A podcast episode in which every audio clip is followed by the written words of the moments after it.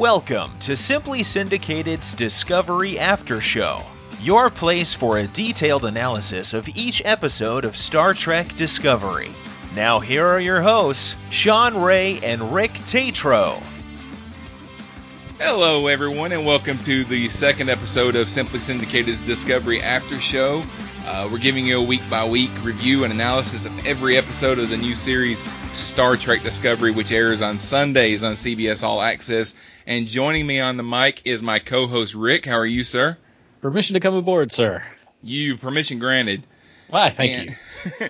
and uh, and joining us also is my Cosmic Potato co-host, Mr. John Irons. How are you, sir? I'm good. And we've got a couple of, and John is a man of few words. Living long, prospering. we've got a couple of guys that are no strangers to uh, Simply Syndicated. First of all, we've got uh, Mr. Kennedy Gordon. How are you? I am standing by to beam up, Admiral. I'm not the Admiral. you, you trust me to work there. the controls? All right, let's do it. and Scott Matteson, how are you, sir? I have no idea why you asked me here. Aren't you a trekker, tre- trekker, trekkie? Um, well, oh, I, I, I, thought we were talking about the Orville. No, hey, we're gonna get into some of that in a little while because I, I can't him tell off. you how many oh, really? people I've seen on how many people I've seen on some of the uh, forums and stuff saying I still like the Orville better. Yeah. Like, okay, I'm not going to drop f bombs yet. so last night we actually got two episodes of Star Trek Discovery. Uh, the first aired on the CBS network and was on television and was titled "The Vulcan Hello." Uh, it was written by Bryan Fuller, Alex Kurtzman, and Akiva Goldsman, and directed by uh, David Semel. And one thing that I haven't heard mentioned that I, I kind of realized myself last night is that uh, this is the first new episode of Star Trek to air on CBS primetime in probably about 47 years. mm, that's a good point. Yeah. yeah. yeah. Uh, then we also got the second episode, which was available on CBS All Access at the same time that the uh, that the pilot was, and uh, the title for that one was Battle of the Bin- Bi- Battle at the Binary Stars, and it was written also by Bryan Fuller and Gretchen Berg, Aaron Harberts, and directed by Adam Kane. So let's um, featuring we'll Robert Wagner and Adrienne Barbeau. Let's talk a little bit in general of what we thought of these two. We'll, we'll, we'll look at the two episodes. I mean, we'll look at them separately and together as as if it was one two hour premiere because most most of the time Star Trek gets a two hour hour premiere. Uh, but we'll we'll kind of talk without uh, plot specifics at first and not give any spoilers until a little bit further on and just kind of give our, an, an overall uh, view of what we thought of the episode. So uh, let me start with Scott. Scott, what did you think of uh, of uh, these two episodes of Star Trek Discovery? it was it it, it was def- definitely uh, intended to be viewed as one uh, you know, feature length block. Um, when when I realized that the the Vulcan Hello was aired on CBS, but they did not air Battle of the Binary Stars right after it.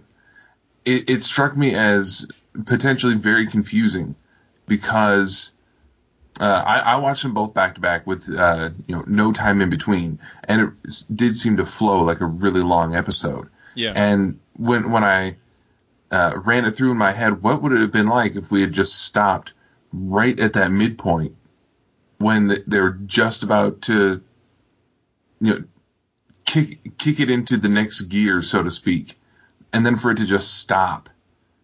I think anyone who decided, you know what, I'll I'll start on CBS, and if I like it, then I'll I'll think about getting the app so I can watch the rest. It might might have been a strategic move on the part of of CBS oh, to definitely. walk them right to walk them right up to that point and say, and this is where we're going to stop. This is all you get for free definitely designed to make people say, well, now I have to get it just so I can see the next five minutes. Plus, they sign you up for a week free. Oh yeah, well, you, you, well you that, that, would, that would probably help. Yeah, so it's, that, totally... that's assuming you're watching on all access, mm, right? Because the yeah. the the first episode was also broadcast over the air. So just any regular, every CBS channel was carrying it. Right. Yeah. But that's what I mean. If you stopped, if you just oh, watched yeah, the yeah. first episode and you're like, I don't know, you know, if you're deciding whether or not to, to make the leap, I have to see how this ends and they'll give it to me for free. So I'll at least see the end of this episode. I'll at least see the, the second episode. Right. And it, That's it how they felt, get you. It, it felt in some ways like Star Trek that we've gotten before, but at the same time, it felt unlike almost any Star Trek that we've had before. Um, it was the, the whole the whole thing seemed almost claustrophobic in that it took place uh, virtually exclusively on board the Shenzhou. Mm-hmm. Yeah. Um, with, with not, not, a whole lot of you know jumping around to other locations. There was no Farpoint Station. There was no Bajor. Uh, there was no uh, you know Delta Quadrant that was introduced in this first episode. It was hey, we're on a desert planet, and now we are shipside, and this is where you're going to stay for the for the rest of the episode, with the exception of going over to the the Klingon ship.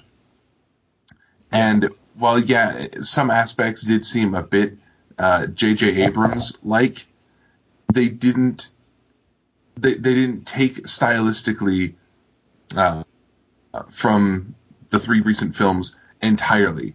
Inspired, sure, but they didn't just grab the entire aesthetic and pull it over and say, "We're just going to say this is what it looks like in the Prime universe." They they made their own aesthetic, and uh, it was visually it was very very impressive. Yeah, I thought that the um, the style reminded me a lot of the beginning. I, I said this a little bit last week uh, because the trailer reminded me of the same thing. It reminded me of the beginning of the 2009 Star Trek, which was set in the Prime universe. Mm-hmm. It, the the ship uh, kind of had that same aesthetic. The the uniforms looked similar. They were wearing the jumpsuit style uniforms, and you know we had a little bit of lens flare here and there. And everyone was wearing blue. Yeah, everyone was wearing blue, and uh, but yeah, it reminded me a lot of that. Uh, which would have been set probably 15 years before this because it was set tw- that was 25 years before TOS. This is 10 years before TOS. So, um, Kennedy, what, what what did you think? Uh, well, okay, so I went into this with um, high hopes because I'm an eternal optimist when it comes to Star Trek. I always expect it to be fantastic. I almost got disillusioned the first couple of minutes. I, I found that the, the desert scene, the, the, the, opening sequence with the Klingons is solid, uh, yeah. uh, except for some other issues we'll get into later. But that idea that what we don't want to spoil, but basically they're xenophobes and they're very concerned about this multicultural, multiracial space faction coming into their space. So they give you that for about a minute. Then you get that desert scene, and the desert scene is beautifully shot, and I think they filmed it in Jordan. And right. you can tell though that they filmed it months before the rest of the show because the chemistry is lacking between the two of them. There's so much exposition, and there's you know I hate expository dialogue. It, you see this later in this in the, the bridge scenes where you don't get the sense that these people have been together for seven years. It's like yeah. they're introducing themselves to each other constantly. Uh, that goes away a little bit, but for the first couple of minutes, I was thinking, oh, here we go. It's going to be one of these. Everybody's a brand new Trek fan. Let's introduce them to this and explain everything off the top.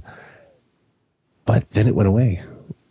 And you could see the cast sort of click and come together during that first bridge scene uh, on the Shenzhou.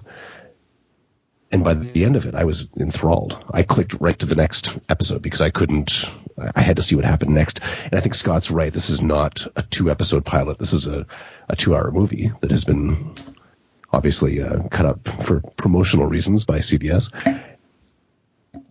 It was wonderful. I'm, I'm sold. I will continue to watch this show. Uh, 15 episodes, I think we get yeah. Wherever they go from here, uh, I can't wait to see it. Did any, any of you guys watch uh, After Trek? I, I did. Uh, we'll talk about that a little bit. Later. Yeah, I watched it. Yeah, uh, one thing that he said that that kind of made me laugh was that that we basically watched a two-hour cold open because the show th- these 2 mm-hmm. episodes, I mean, as good as they were, they they were basically set up to they were setting up what we're going to see starting next week because the Discovery wasn't even in the, these two episodes, even though the name of the show is Star Trek Discovery. The Discovery comes along next week, and we're we think we're, we're setting we up these stories. Yeah, well, no, it'll they, be there.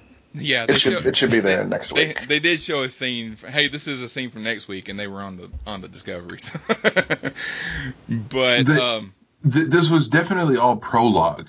yeah, in, yeah. in this two part thing. If if if we were talking about um, the the 2009 movie instead of Discovery tonight, then the two episodes that we just saw would have been the countdown comic book that they released beforehand, leading up to the story. That's a really good point, and it's actually kind of courageous because as much as we love the old shows, think about the pilots. None of them are all that good. Uh, Deep Space Nine is not too bad. Um, but really, would you hold Encounter at Farpoint out as a prime example of Star Trek? No. No. Whereas this stands alone as a really solid piece of filmmaking. Yeah. Well, you know what bothers? Well, it, it's not that it bothers me. It just it never even dawned on me that the Discovery wasn't seen because I didn't care. Right. Yeah. I was enjoying the show. Well, it's because the, the name of the ship doesn't necessarily mean the name of the ship. Discovery is Yeah. it means a lot of things. And I think that's why they chose it. I mean, if this had been called Star Trek Europa and we saw the Europa destroyed, we'd say, "Oh, what a ripoff!" But no, the dis- d- Discovery is really what the show is about. I think because I know there's Yeah. some space mushrooms coming into this at some point very soon, and I don't really know how that's all going to play out. Uh, John, what what what what'd you think? I liked it. I liked it. Um, one are the issues or consequences, I should say, of uh, having five people on the podcast is that by the time it gets to you, they might have already said what you had to say. Great minds think alike, John. Yeah. So I mean, ours. yeah. um, of course, uh, beautiful cinematically. Um, I agree with you about, and honestly, I never really felt great chemistry between um, uh, Sonequa Martin Green and, and Michelle Yeoh until the conflict between them. And I don't know. I don't know if that's my perception. I don't know if that was just the circumstance of the scene, but it, it, I, I agree. It didn't feel like they had been. I could buy that they had been together together for seven years, but the rest of the bridge, uh, you know, especially the uh, the the science officer, like it didn't seem like friendly teasing. it's, Yeah. it's, it seemed it's she was kind of harsh. She was she was kind of obnoxious to him. Um, she um, You talking uh, about Sa- Michael. Saru? That Yeah, Saru. Yeah, um, yeah. Burnham was was kind of harsh. She didn't like him. She does not like him. Yeah, it, it wasn't it wasn't like it wasn't like gentle ribbing. She it wasn't it was it was it was um, a little more um, biting. It's like, than I Grow would've up, hair, you waste of skin. Could, could you Well, imagine had- working with somebody like that though? I loved his character. I loved it.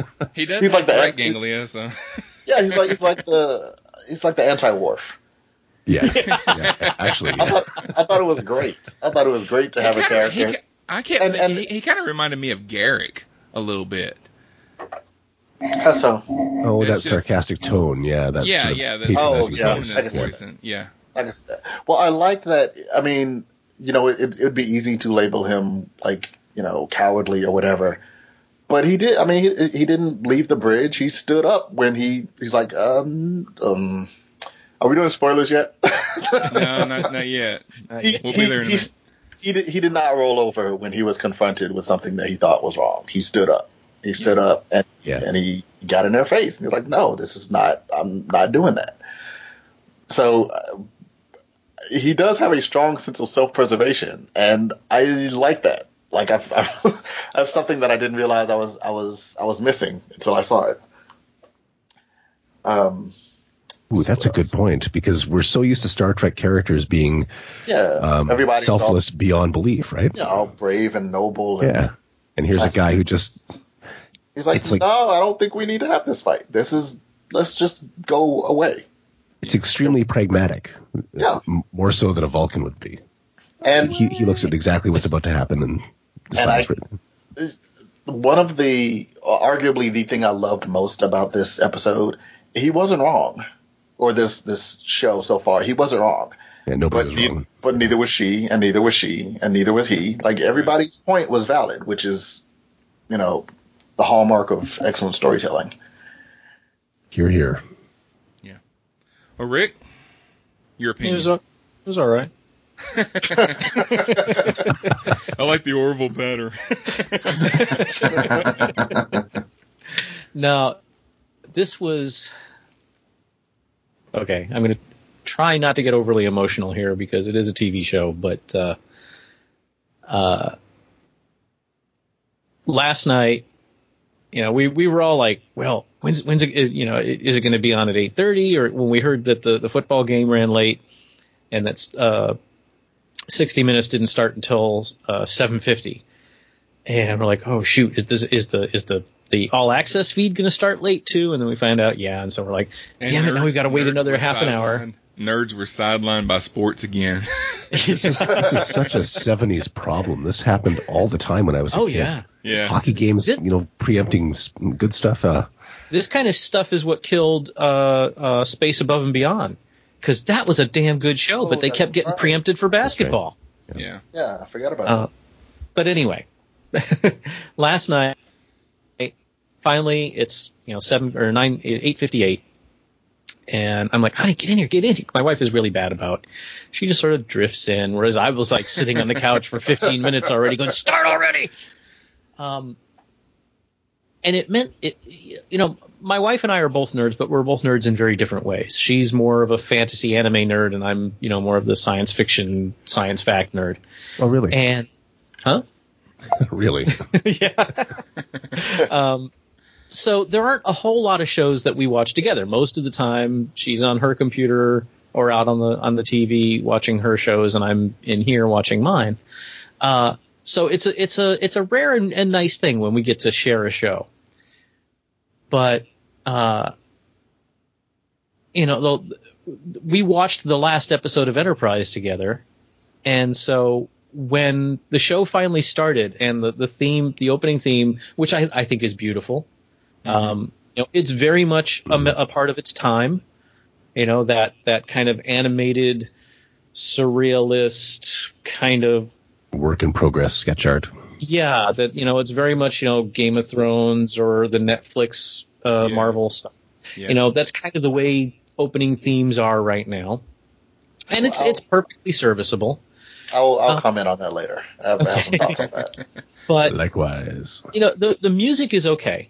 But then, and and this is where I almost lost it because I'm holding my wife's hand, and they get to that last bit where it's you know based on Star Trek created by Gene Roddenberry, and they play the those notes. and I I almost freaking cried, and I'm not kidding. Uh, it was just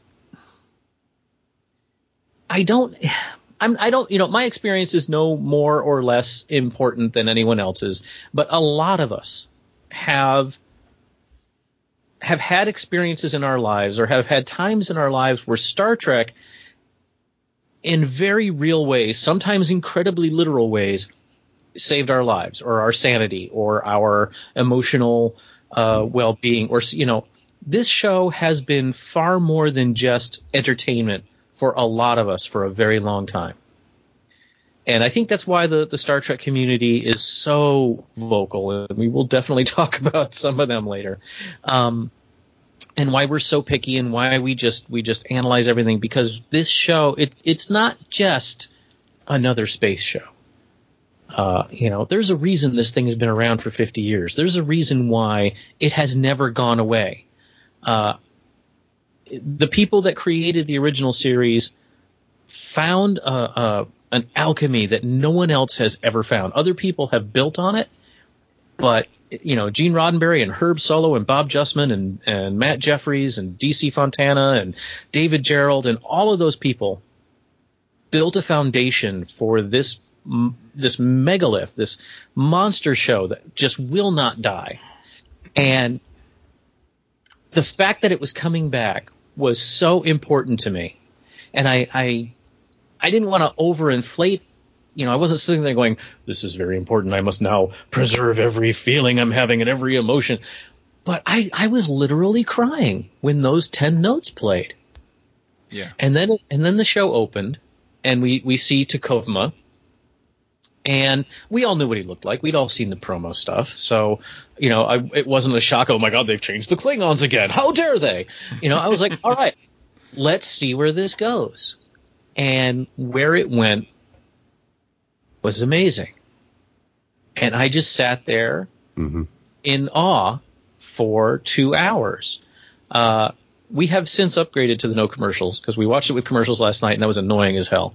Um, but you know, I could I could very easily sit here for two hours and shred the tech and shred the continuity and shred this and shred that, but I don't want to. And I didn't have to, you know, with with with the first two JJ movies, I had to exercise a lot of willing suspension of pissing me off.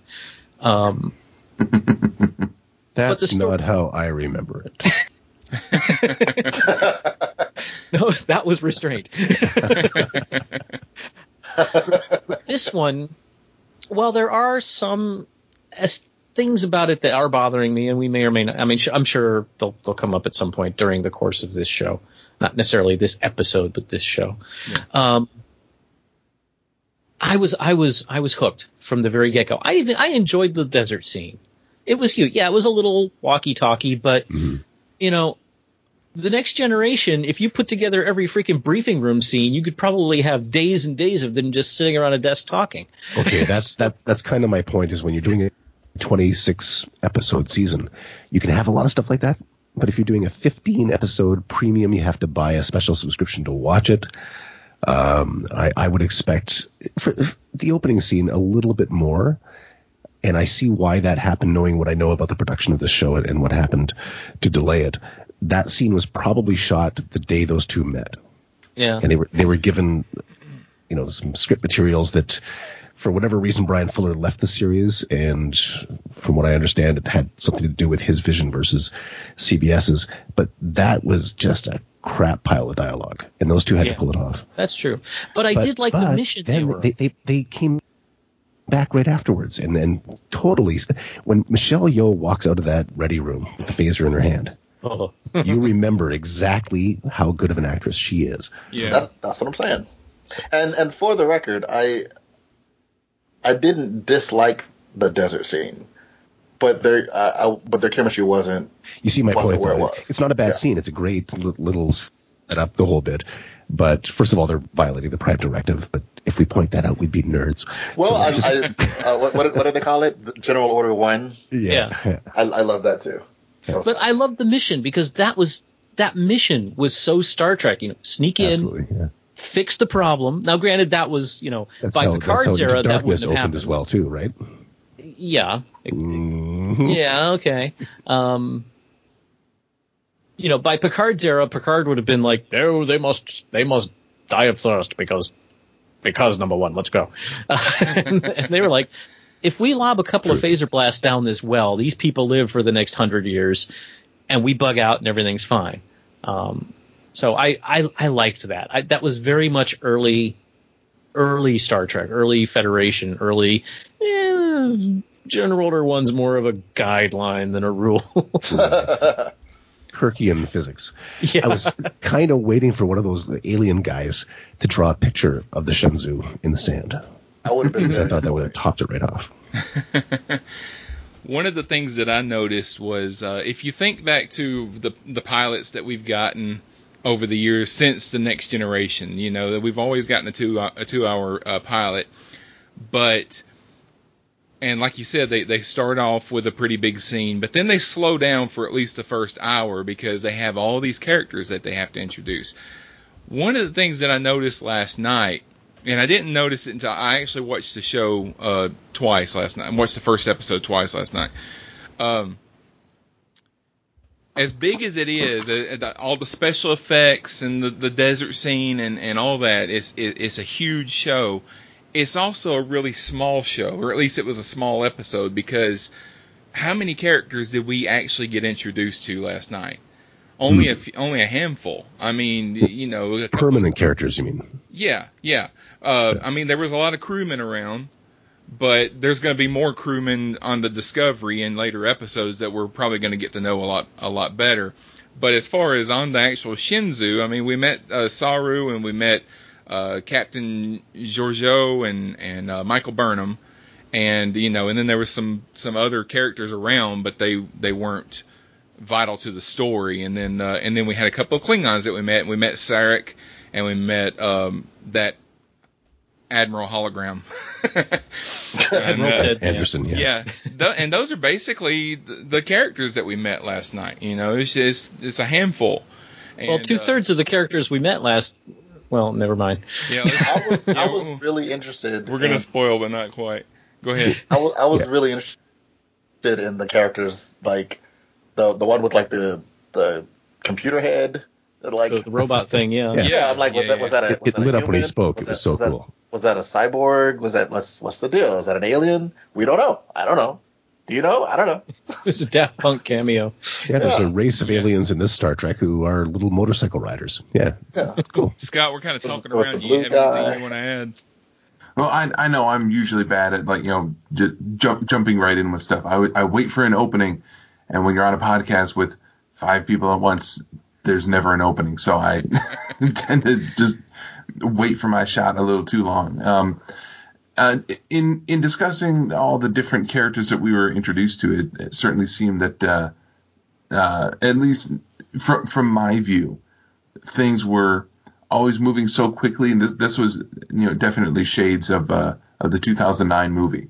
Things are are moving quickly, uh, dialogue is moving at a clip, and shots don't tend to be sustained for long periods.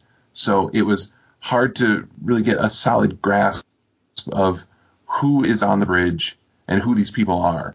Um, you know that that crew member with the uh, with with the robot face. I couldn't tell is that a person or is it a robot? Is it some sort of droid crew member? Is it an alien? Are we going to have to know who that person is? Because I haven't caught a name from them. Have we heard them speak? I don't know. It seems there's a lot of crosstalk, and people who are speaking are not necessarily the ones on the screen at the moment. So, in that way, it was at points sometimes a little hard to keep up with, but the really important stuff, uh, they made sure that it was uh, understandable and, and easy to follow. Um, so that they at least didn't leave people behind as far as the storytelling goes.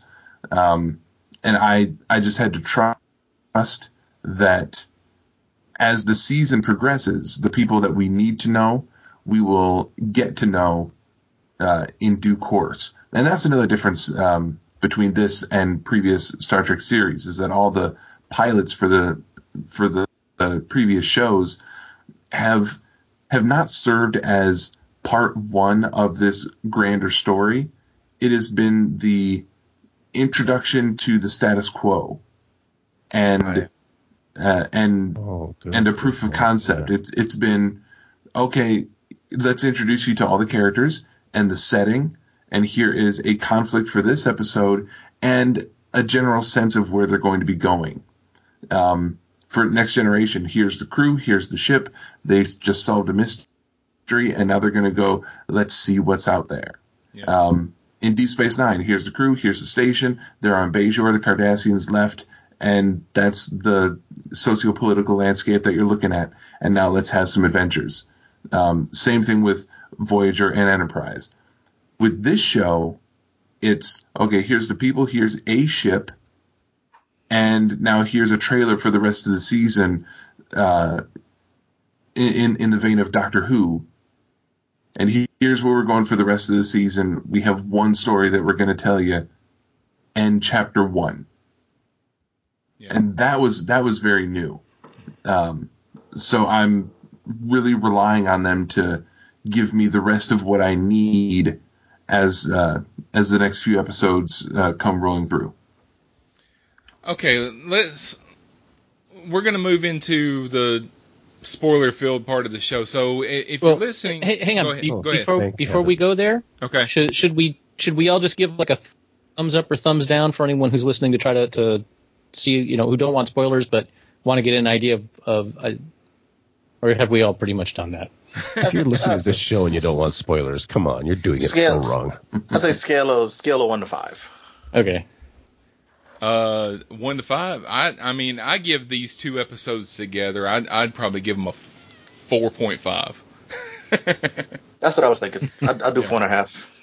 Yeah, I do four. Not quite there to the, the half yet, um, but we'll see how the cast develops as they get more acquainted. Yeah, I'd say four. There's there's still there's still room to improve, but this was a this was one of the best pilots I've seen in Star Trek. Oh, it's the best Star Trek pilot ever made. Let's let's not dance around that. Come on, go, go, back and watch the, the pilot for Voyager. Yeah, and then come back and talk to me. Uh, I did that a couple of years ago. It still hurts. yeah, that that that one's that one's kind of rough. Um, no, I, I, can't say 4.5 because I, let's be let's be real. That's that's a scale of 10, not five. Um, that's a nine out of ten. Um, if we're doing if we're doing one to five, oh, then with nerds, jeez. then I would definitely say uh, it it's a, a strong solid four. Um, I can't give it five, and that might just be um, might just be my fault because I did not have the same reaction that Rick had. Um, yeah, I noticed the uh, the musical homage in the uh, in the opening credits um, and I saw all of the design elements that we're familiar with coming back again, and some that were new. And I didn't get that emotional punch that Rick got, and I think a lot of that was because I was spending most of this time, and at points I felt my heart rate go up, but not because ooh the show is exciting. My heart rate was going up because I was finding myself desperately hoping that this ends up being uh, received as good Star Trek.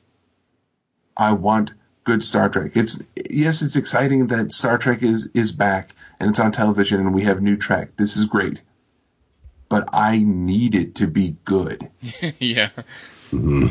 Oh yeah. Mm-hmm. Yeah. Oh, and, believe me, if this hadn't been up to snuff, you, you'd have heard it without the microphone. mm-hmm. Yeah, and the the fact that my Facebook was not you know, literally overflowing with negative reviews told me, well, it's got to be good because if it was in any way um, n- not satisfactory, then there would be no way for the internet to keep it a secret. Did any and, of you? I'm yeah. sorry. Go ahead and I, I, I didn't wake up to a tidal wave of negative feedback, which means it's got to be good.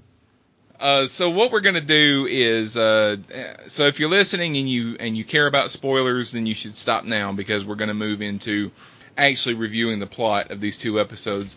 And uh, John is our designated plot person. He's going to uh, give us a a plot summary of uh, the first two episodes. Uh, all right. Try to contain your joy, but. well, okay, so, uh, so here's here's here's how I did this, and I think I did it incorrectly.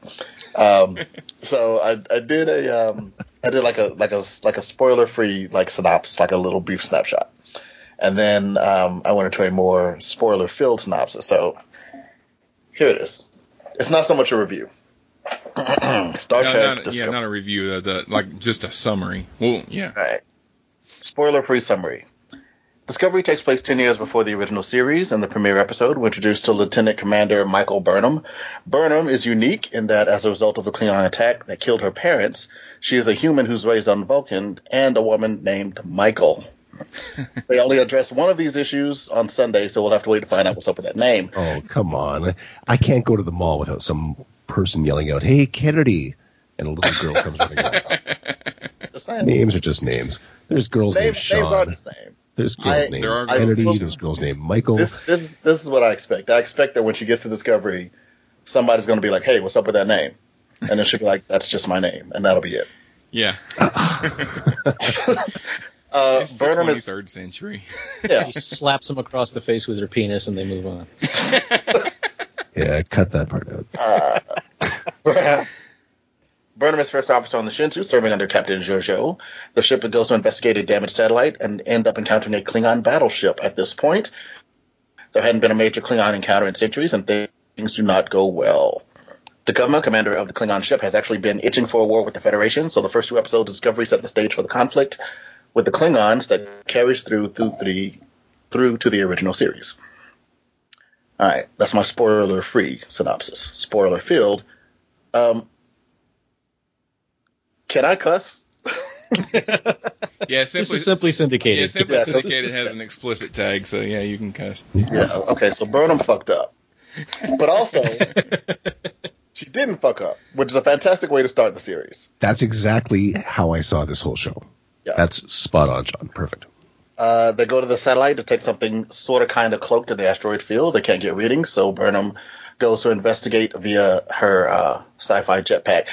By the way, my autocorrect kept turning Burnham into Turnham for some reason. Like Turnham is so super common. Anyway,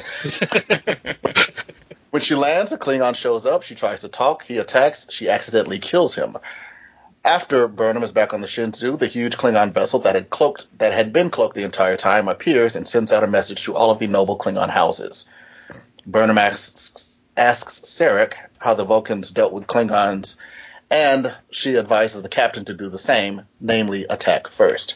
Georgiou refuses. They take it to the ready room, and Burnham actually nerve pinches the captain and tries to command the attack anyway. The Star Trek technobabble term for this is mutiny.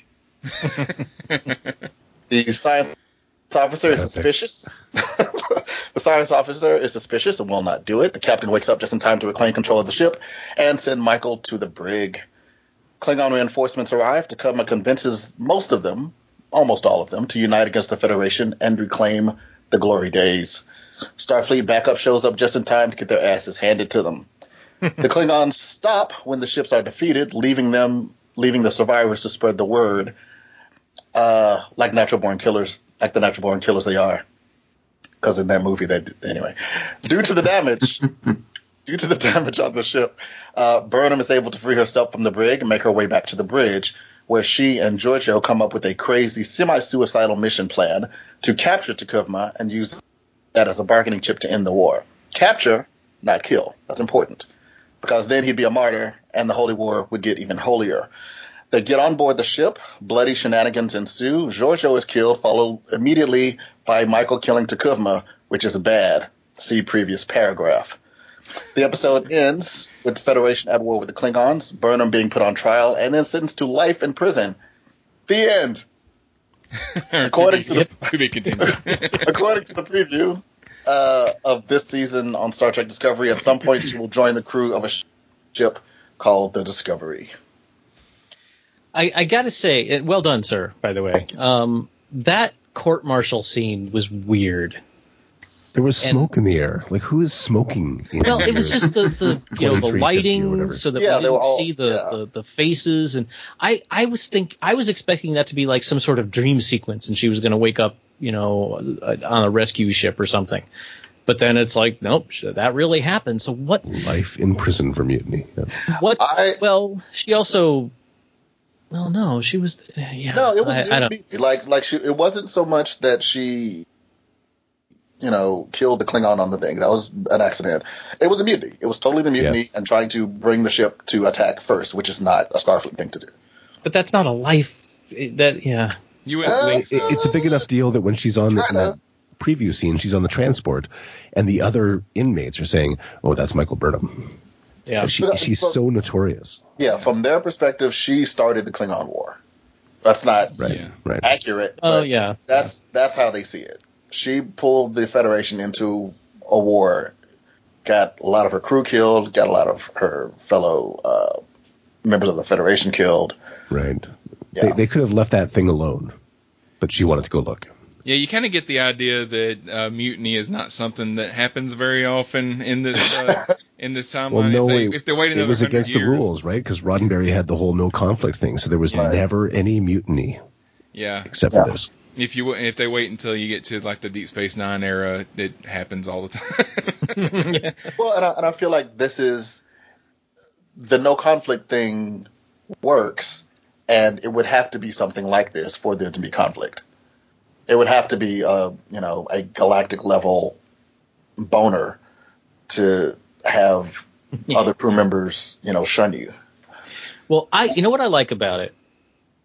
Court martial scene being too artsy fartsy, uh, irrespective. I love the fact that we finally get a situation where a, a member of the senior staff tries to take over the ship, incapacitates the captain, and actually gets in trouble for it. Yeah. Did anybody... Because how many times did Data do that? Yeah.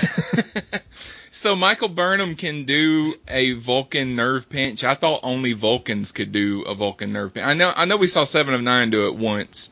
Seven and... of Nine did it once. Data did it once. Uh, it's it's never it's never been said that only Vulcans can do it.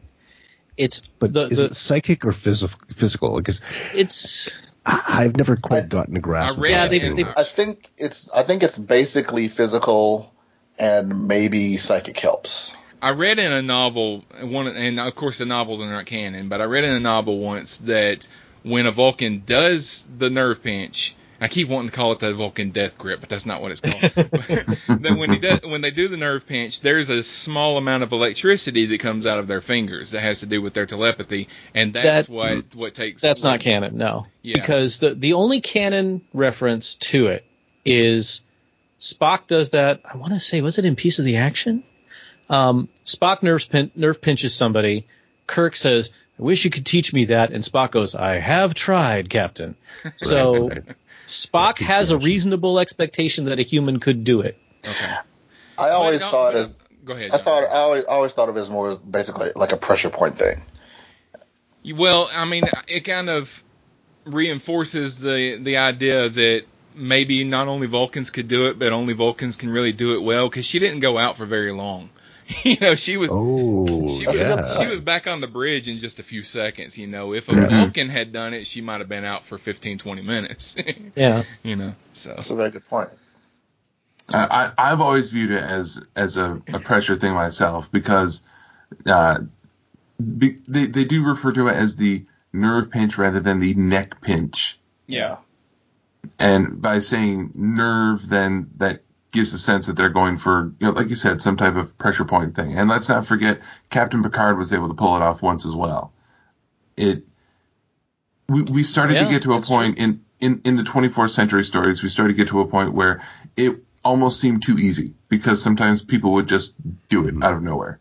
Um, well, well, actually, as I push my glasses up, the nerve pinch and or neck pinch is never actually spoken in the show anywhere.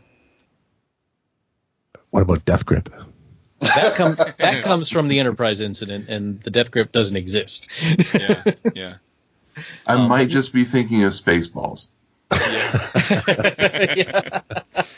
Okay, so the show opens and we see T'Kuvma and he's giving a speech and uh, everything is in Klingon, which I love. You know, the Klingons are actually speaking Klingon to each other and not English. Oh, you love that, eh? Hmm. Yeah. and uh, and we're seeing you know the subtitles at the bottom and mm-hmm. and uh, he's telling them that he wants to reunite the 24 houses of the Klingon race against those whose creed would be "We come in peace." And uh, obviously, we talked uh, last week about the fact that the Klingons look different, and we estimated or we theorized that the way that they look would be a plot point, but it looks like they're no, they're, that's just the way they look. Because when they brought in the leaders of the 24 houses, they all were redesigned too. So it looks like they yeah. just they just redesigned the Klingons, which I mean, which is fine. They always redesign the Klingons, mm-hmm. but uh, but I did like uh, the fact that the Klingons don't all look the same shade. You know, they're all. They even had one that had uh, a form of uh, was like a, a form of an albino, I guess, and yeah, and, and, and that Son played into his character. Uh, what was his name? Uh, Voq. Voq. Voq. Yeah. yeah. Son yeah. son of none. Yeah, son of none. That's right. so, uh, but yeah, that was interesting that the, the because one thing about the Klingons is they they usually look about the same color. It's like that would be a pretty boring. they're all wearing the same clothes and they're all the same color. You know, that's that's a, a boring uh, thing to look around at. But you, all of the houses they had a different. All of the people from the different houses they all had like a different look. Yeah, I, I like that. The I, I mentioned this last time, and it's it's being held out. I'm I haven't given up on the that they're that maybe we'll see the Klingons we're used to maybe towards the mm-hmm. end. Um, but I loved how yeah there were morphological differences between the different households, not just not just skin color, but ridge shape and head shape, facial piercings, and, yeah. yeah. all that stuff. Yeah. When you um, say when you say the Klingons we're used to, do you mean original series Klingons or next generation Klingons? Well, that I don't know yet. I haven't. I don't. I oh man, There's yeah, room that's for them a, all. That, that's a can of worms. Well, I, we're going to see the people from the house. Of, we're, we're going to see some. There is a character. I don't know if we've met them yet. Who is from the House of Kor? Now, I doubt we'll see Kor himself because one, John Colicos is very dead now. Yeah. Uh, not well. They've also recast Sarek, so who knows? Um, you know, they may. It's so hard to tell what's going to be happening, what, how much of canon they're taking, they're, they're going to use, how much of canon is even canon, canon, anymore. Correct, because he shows up on DS9, and he's got ridges on his forehead. Yeah, yeah so. Well, they retroactively that can be explained because in Enterprise, when they give the explanation for the difference in appearance, they say it wears off slowly. Yeah. well, not not only that, but but they say, um, you know, I think the the the Klingon uh, scientist says this could be a new a new uh, cosmetic surgery thing. Yeah. Yeah, so see, all, all of those explanations are being argued by the nerds right now because because these these Klingons look so different. It's not just a, a, slight difference in, in the the shape of the, the ridges in the forehead. They've got different noses. They've got and you know what? Who cares? I like it. You know, when, I, I know I do. I know I care. I want everything to make sense. I want everything to, yeah. to, line up perfectly. And and I know that it's not going to happen. I know that it's something that is just going to be impossible. I totally get that. I if you, on on one hand you have the fact that you know we have new Klingons that they're not the 1960s Klingons, they're not the 80s and 90s Klingons, uh, they're not the 2009 Klingons. It's yet another new set with new outfits and new um, uh, design mm-hmm. styles for their ships. Um, and these Klingons, they, they seem to have trouble speaking Klingon, apparently. yeah, um, it's called rubber teeth. Yeah, yeah. R- um, rubber teeth, mouthful of marbles, and and let me, everyone. Let me, let me, let me just take you back in time here a little bit. At this um, meter. 1980, when when the motion picture came out, those Klingons looked so different. Yeah. And nobody cared. Well, we cared. Well, we, said, we said it, well, it's a movie. They got was, more money to spend yeah, on the face. Exactly. Right? It was like, hey, these Klingons look very different from the TV show because we had more than ten bucks a piece to outfit exactly. them. yeah. Does that explanation not apply here? It absolutely um, does. It totally yeah. does. Yeah. And they explained. As, they explained as far the as the tech, yes. To to me, as far as the technology, that that's what I go with. I I'm I find myself justifying it by saying if TOS were made today, then Kirk and Spock and Uhura and Bones and all of them would be on a ship that looks this stylized mm-hmm. and this expensive. And they would have holographic displays and transparent screens and, you know, full motion holograms that walk around the room. That's, that's but the only reason but the only cool, actually. yeah, and and they sit down too. And the only reason that we didn't see that on TOS was because of the budgetary constraints of the show. So we just have to pretend that all that fancy looking stuff was there, but just represented by different way by by cardboard consoles and plywood uh, bulkheads. Well, you know, Walter Koenig looks nothing like Anton Yelchin, and yet we have to accept they are the same person. So. Uh, suspended, guys. Just yeah, the, the hologram thing was was, was a, a, little strange. Not the fact that there was a hologram, but uh, the hologram turns to the view screen and orders something to be thrown up on the view screen. And like, yeah. isn't that kind of like watching a TV that's on your monitor? yeah. The scary thing is that we'll probably be doing that in about ten yeah. years. That actually so, didn't bother me at all. It was know, that's I, that, that's real tech. And they explained the uh, they explained the, the the way that the I know you were uh, joking about the way that the Klingons were talking, but they explained a little bit of that on uh, After Trek in that they didn't want the Klingons' voices to sound human. They wanted their they wanted everything about the way that they sounded to sound. Yeah, that's different. what they said after the fact. What yeah. actually happened was they had a bunch of actors who couldn't speak Klingon, had to recite these lines off a monitor off to the left while wearing rubber teeth. So yeah, that, that, that was that was what? my big it, problem with the, the, the Klingon redesign. I love how alien they look now, mm-hmm. but yeah, the the fact that they very clearly can barely speak through the dental appliances. Because um, in fact, a man if you wa- who speaks like this cannot inspire an army. Yeah. Right. If, if you if you watched the After Trek, there was one scene where they were showing some behind the scenes stuff, and the guy playing T'Kuvma, they were showing him trying to do his one of his speeches, and the poor dude was just drooling uncontrollably. Yeah. It was it was like that is really gross, but I feel for the dude because if if you've ever tried to have some kind of like or like have your, your teeth cast, you ever had like a a, a, a cast made of your teeth at the dentist? Oh, yeah you know, imagine that feeling and having to then speak through it. Uh, I, I, really wish they had kind of, and, and also, you know, his his entire face was the lips were, were, were latex and stuff, so it was just like.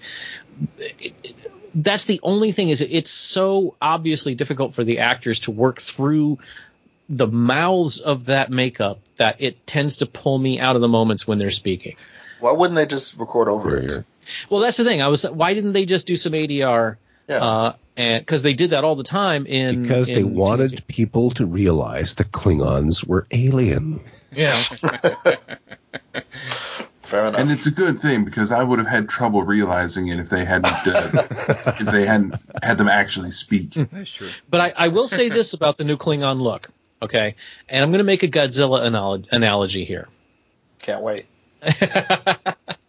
all right, in the 70s and the 80s, Godzilla became this cute, cuddly, good guy monster that, you know, in every movie, some little group of two or three children were, Godzilla, come help us. And Godzilla would just kind of nod and do some sort of goofy semaphore sign language at them and then go beat up the monster of the week, uh, or the, of the movie or whatever, and then wave jauntily as he rode, walked back out into the ocean. And then in the 90s, people remembered Godzilla was actually a freaking monster. And they redesigned him and they had him no more children. He was stomping cities and crushing boats and, and doing the sort of things a 200 foot tall radioactive dinosaur would do.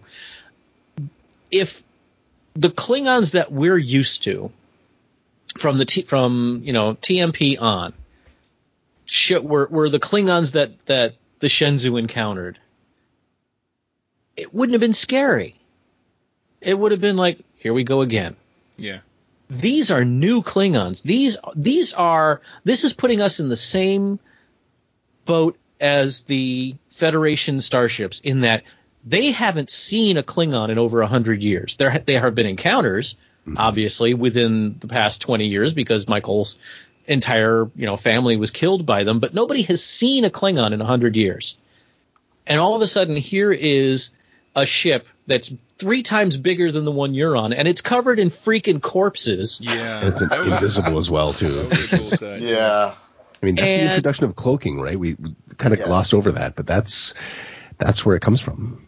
Well, yeah, and so, and then you see them, and they're freaking Nosferatu on steroids.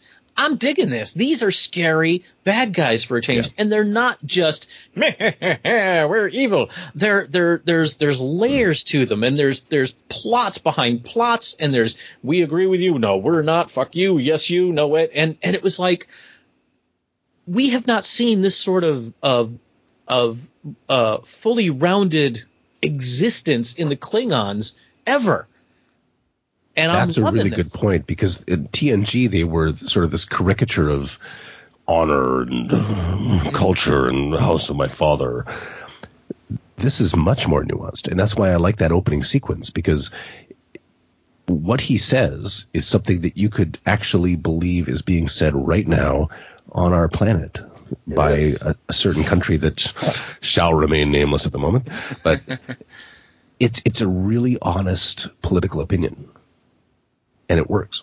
Yeah. And it, it, I think part sort of lost in the episode is that what's actually happening is the the Klingon Empire has been dispersed for a long time, and they're coming back together under a martyr's name. Spoilers. Yeah. well, we already said he gets killed. So. Yeah. What did you guys think of the uh, sequence where Michael is flying outside the ship? Where she says, "Cool." Yeah. Yeah. Yeah, that was great. That's cool. Yeah, that was that was some really really good uh, special effects. One of the things that I liked about this uh, version of Star Trek is that the uh, the ships when they're facing each other, they don't necessarily have to be on the same uh, even plane. Mm. That you know, yeah. they're, they're kind of sitting cockeyed to each other and and things like that. That's one thing that always kind of got on my nerves in Star Trek because they're in space. You know, they're not they're not on the water. But yeah, that was still a, sound though for some reason. Yeah, gr- grinding yeah. metal explosions. Yeah, that they yeah. yeah. It's one thing that um, that the 2009 movie did really well. There's a scene that is replicated in the pilot where, uh, sorry, yeah, where a person is blasted out into space. Yeah. And in 2009, that was done with absolute silence. This time it didn't happen.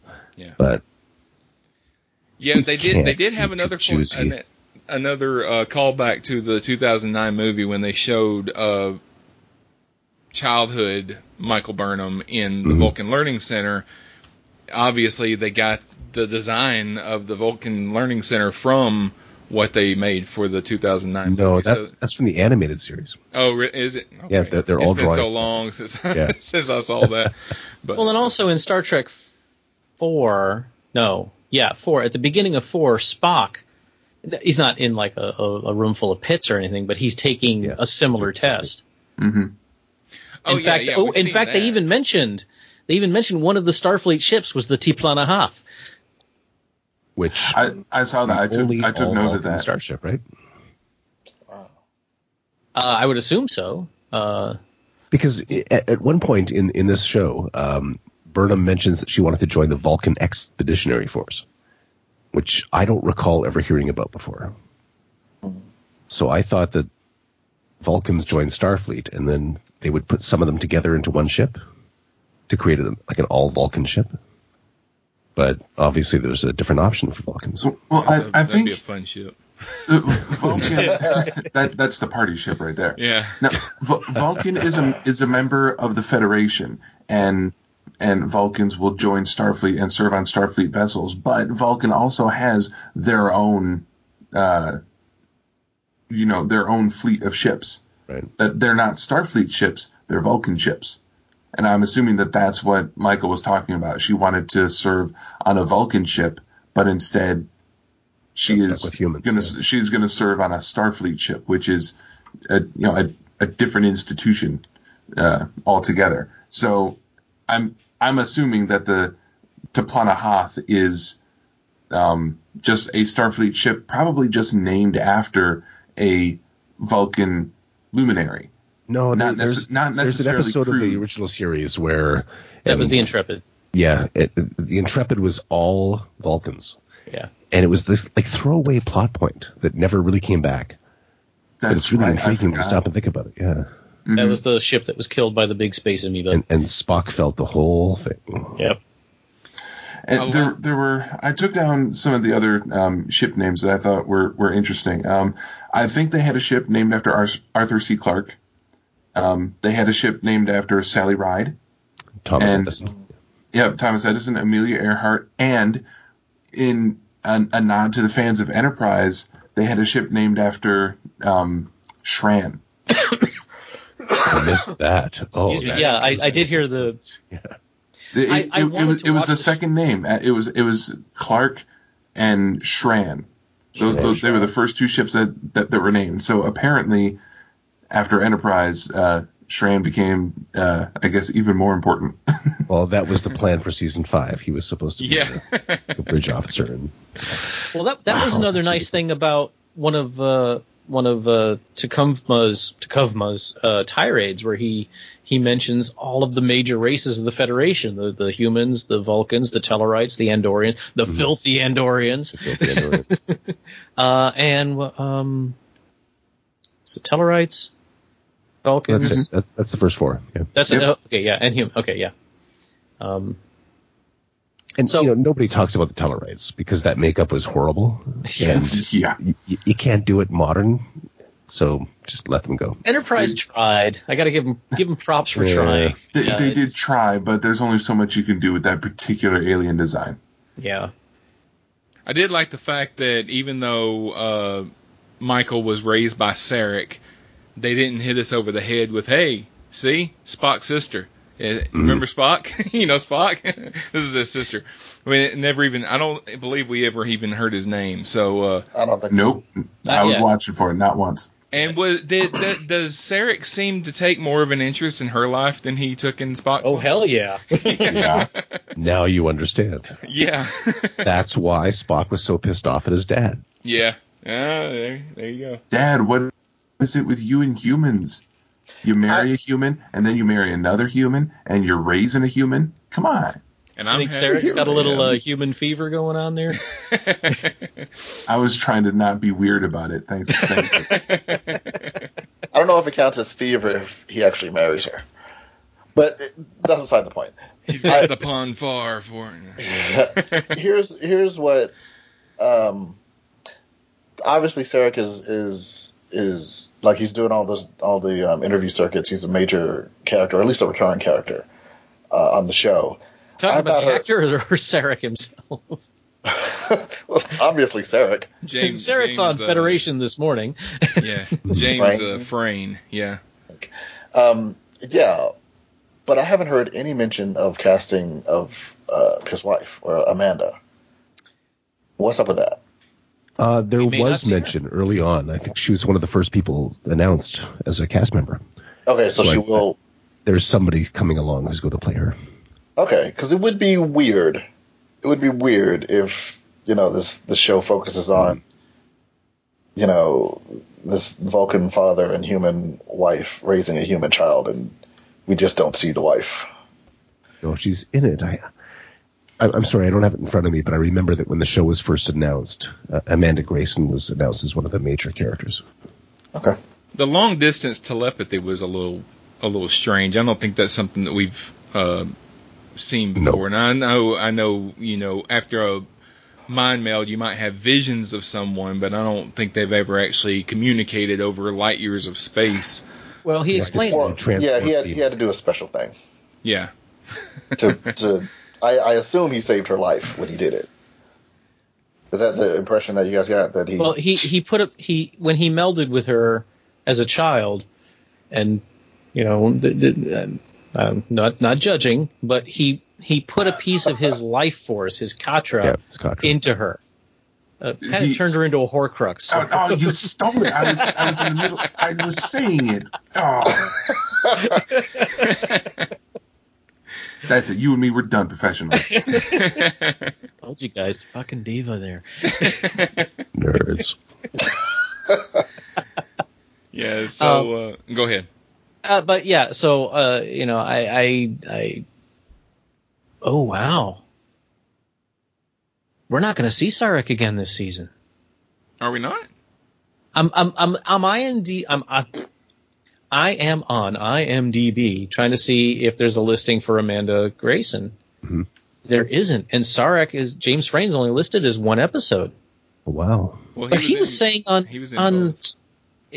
Yeah, so well, they also right. had. Oh, they also look, had. They kept everything a, a, huge secret going into this. Yeah, they also uh, had yeah. you listed as 15 episodes, and exactly. obviously she died last night. So yeah, there's she, yeah, there's so going to be flashbacks galore. Yeah, yeah there's there's going to be flashbacks with her. Uh, I have no doubt that she's still part of the show. Yeah, but so uh, the, uh, yeah, I'm not seeing any listing for Amanda on on IMDb anyway. The episode ends. Uh, of course, we talked about uh, Michael doing a Vulcan nerve pinch on the captain. Uh, the captain comes out of the ready room, takes aim at Michael with her phaser, tells her to stand down, and then 24 Klingon ships show up. And that's uh, another thing that reminded me of the 2009 movie is the way that they drop out of warp, where they're just Yeah, kind of pop. Yeah. popping in the in the place. Yeah. Um, and so so Michael has As kind of Star a Wars too. yeah. Oh yeah, that's true. Uh, but Michael kind of has an authority problem. she, I mean, she she's willing to disobey orders if she doesn't agree with them. If she thinks that it's going to save the crew, you know, uh, I we don't we don't usually see straight up mutiny like that. But Yeah, my my wife, uh, she was com- when I say completely oblivious, she didn't know there was another Star Trek show coming. Like she had no idea. So I was like, "Hey, you wanna you wanna watch this?" Uh, this- Yeah, I have one of those. It would no, it was great. Like she's a fan. She just didn't know. She was you know doing other stuff. Anyway, she doesn't My wife has had no choice but to know. I, she I doesn't pay have not let her forget. to, to me or my hobby. So, uh, so she she had she had the benefit of you know abs- knowing nothing about it, and she said I've been sending that- my wife a countdown for about six months now. So uh, she she really loved like she's like that. Bas- that Burnham is basically an anti-hero, and like sh- there hasn't been another one. Not really. I mean, Kirk kinda like they're they're people have rebellious streaks, but they're not like you know Well, she was very emotional to have been raised as a Vulcan. Basically, she she was on the verge of tears a lot. yes. Well, I think I- that's and- something and I- we're and I- going to see. yeah, Yeah, yeah, that's that, that's Sure, that's part of her character, right? That's that's where the Yeoh uh, cameos will come back from because I, I, I got the impression from this episode that she shows up on the Shenzhou and she's cold and Vulcan, and then she learns how to be human from her new Yeah. captain, seven and that's why the betrayal was so huge, and why the death was so massive. Because that scene where she comes back to the Shenzhou Oh, and- on the on, transporter the pad? transporter, Yes. that's a genuine death reaction. That's great acting right there. Yeah. there. The My transporter favorite- effect was really good too. I, I, I'm not to get off the subject, but the transporter effect really. They always every in- uh, version of Star Trek they changed the way the transporter looks, and this time it really looked like they were just disintegrating. Yeah, I No, they, like they, that. they made a point of actually pointing that out in the show. Um, when Burnham in the flashback first shows up on the Shenzhou, she says lateral transport has been outlawed or something, and the captain says, "Oh, we're an old ship." Yeah, Right. out- So that's some kind of weird little outdated, right? yeah. something in between that we never saw before. yeah, My Well, favorite. and I, I love how just every now and then they throw in one little sound effect from TOS. Yeah. You know, like Oh, when, they had when, the- when they the energized and they of got them, that. yeah. No, that- that, that, that actual scene where, where she first comes to the ship and she steps onto the bridge. Yeah, you hear the bridge in full swing. We hadn't heard that before in that episode. yeah, I didn't get the um, I didn't get the um, the goosebumps from the the opening sequence like you, Rick. But when uh, when she walked in and like the sounds of the Yeah. bridge, the, like the the sound that you play under your under your show, Mhm. like that they, that was like a warm blanket. yeah. that And was, the doors really when nice. when they walk when they walk through the doors, they sounded like the original series doors. And, Mhm. The, the the ambient bridge sounds, um, uh, you know, the the pings in the background, um, the communicator sounds, uh, all the familiar sound effects that they brought in um, for for this series gave such such a sense of calm and comfort, yeah, R- regardless of what was going on in in the scene. Once you have that little ding ding ding Mhm. and just there there would be a part of a part of me in the back of my mind that would say no matter what's happening with the plot okay we got that We're good. That that that's that's your anchor sound and as long as you hear it you know that everything's going to be okay for at least the next couple seconds because you have that sound in your head. I was initially annoyed at the like how dark it was on the bridge, uh, I- but like up until like ten minutes ago, I was annoyed.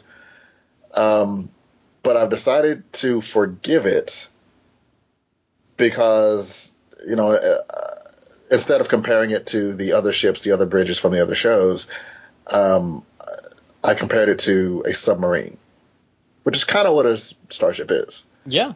Oh yeah. and that's and so that's about the level of lighting that there would be. So I'm, I'm I still don't love it, and it doesn't look like the Discovery looks like that. No. So I think I'm. I think I'll be okay. There is one yeah, problem I have with this show, and right. it, from a from I mean there, there's there's you know there's there's several nitpicks. uh, uh, you know, a ship with that many windows doesn't have shutters. Um, you know, some, stuff like that. But this show, at least as as of right now, this show cannot be somebody's first Star Trek. It can be mm, somebody's right. only Star Trek. Mm-hmm.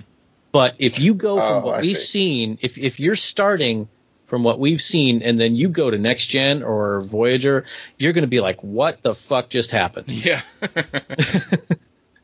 and and I don't know if you know as it goes along. I know I've I've uh, I've mentioned before the designers have said that as the series goes on, and they've already said they're they're Netflix has already paid for the show.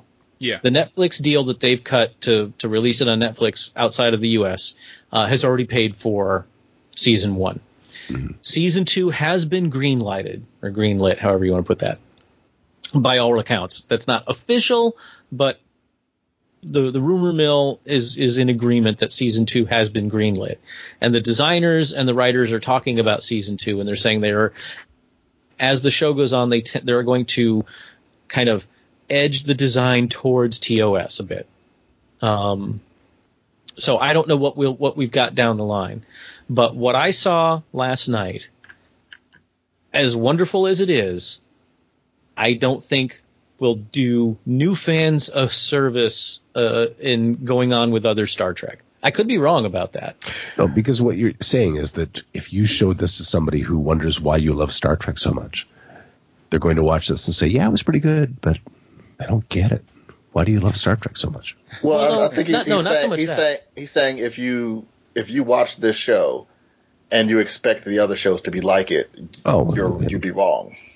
If you start with this one and then move on to next generation, the first thing they're going to say when Encounter at Farpoint starts is, "Did they make this in a garage?" Yeah, basically. yeah. Uh, I, have been trying to get Mike to watch Star Trek since the early 1990s, and I had one that kind of liked Next Generation, but wasn't too into it. And even now, they just they, they, they shake their heads. But this would get them watching it. Yeah. But if do they, went like back the to watch the original shows, they would probably they, disown me. So do they like the uh, the Abrams verse? Um, one of them does. Yeah. And we went to see all three, and he likes those. But Star Trek's a hard sell if you weren't part of that generation. Right, and yeah. you know, Rick really summed it up when he was talking about how he was getting all teary eyed watching the opening, uh, because that little musical cue did not appear in Star Trek after the original series. The other shows went out of their way to distance themselves from that. Yeah. So it, it's kind of like, do you remember the trailer for The Force Awakens, where the Falcon yes. came crashing out of the ocean and the music came up? Yeah. Mm-hmm. Yeah. Triggered something, right? Yeah. This does that. The opening um, sequence, um, which I liked. Um, the first time I saw it, I think I said on Facebook, it, it's you know it reminds me of like a James Bond opening. Um, and you, Rick, said it was you know kind of the sketchy like, like Game of Thrones, uh, Marvel Netflix series, which I didn't think about, but I when I watched the actual show, because um, you know they, they released the the um, the the title like earlier that day, I think. Yeah, when I actually yeah. when I actually watched the show, it reminded me of um, especially with you know the, the the parts where they're you know showing the tech and showing the phasers. It, it's it's like um, it's like the sketches of Da Vinci. Yeah. It's it's you you really see and and, it's, and like the the kind of parchment background to it, uh, and I'm I can't believe I didn't see it before, but it it you really see them crafting this universe. You know, it, it's mm-hmm. this is like just kind of step by step. This is this is the drawing board, and we're going to bring you into the Star Trek universe. This is ten years before Kirk, and here's how we got there. Okay, so, uh, so what what if this is not a uh, a relaunch? What if it's a reboot? What if this is the third alternate universe, and we're starting from scratch? Well, they I think they've said that that's not what they're. I mean, they've said a lot of things. Yeah, they, they, said, they said that Michelle Yeoh was the star of the show. So come on. yeah, yeah, that's true. But what if that's actually what's happening here? It, it, it, what if they've actually said, uh, "Fuck canon"? How many universes can you have before it gets just so? Uh, I'm a so DC Comics reader, my friend. So come on. I like 40. Universes are infinite. You know, um, but what, what if that's what what, think... what, if that's what this actually is? Like, it, I, it's just a complete reboot. They've they've said a couple of times that they don't plan to address the canon issues right off the bat, but they will. So what if that's what they're actually doing? With the five episodes in, they say, "Oh, by the way, if the stories are good, I'm there." You know, mm-hmm. I have aesthetic problems with the JJ movies, but two of them, well, one of them is pretty good. One of them is really good. The middle one I just ignore because they're ignoring it. mm-hmm. um, you know, as long as the stories and the people are fine, I can cope with, you know, strange rectangular warp nacelles and and Klingon ships that look like they're made of stone and and you know wiggly weird nacelles and, and stuff. I you know that's all design. That's all you know when you get a bunch of you know, I'm I'm I'm a show business person, so I know anytime you do a show that's been done before, and most of this, you know, it, you can't keep doing new plays all the time unless you're you know have a lot of money. So you're always reimagining something, and I'm cool with that as long as it works. You know, if it's if it's a good story and it doesn't insult my intelligence with shit like red matter and beaming across the universe. uh, I'm I'm there for the ride.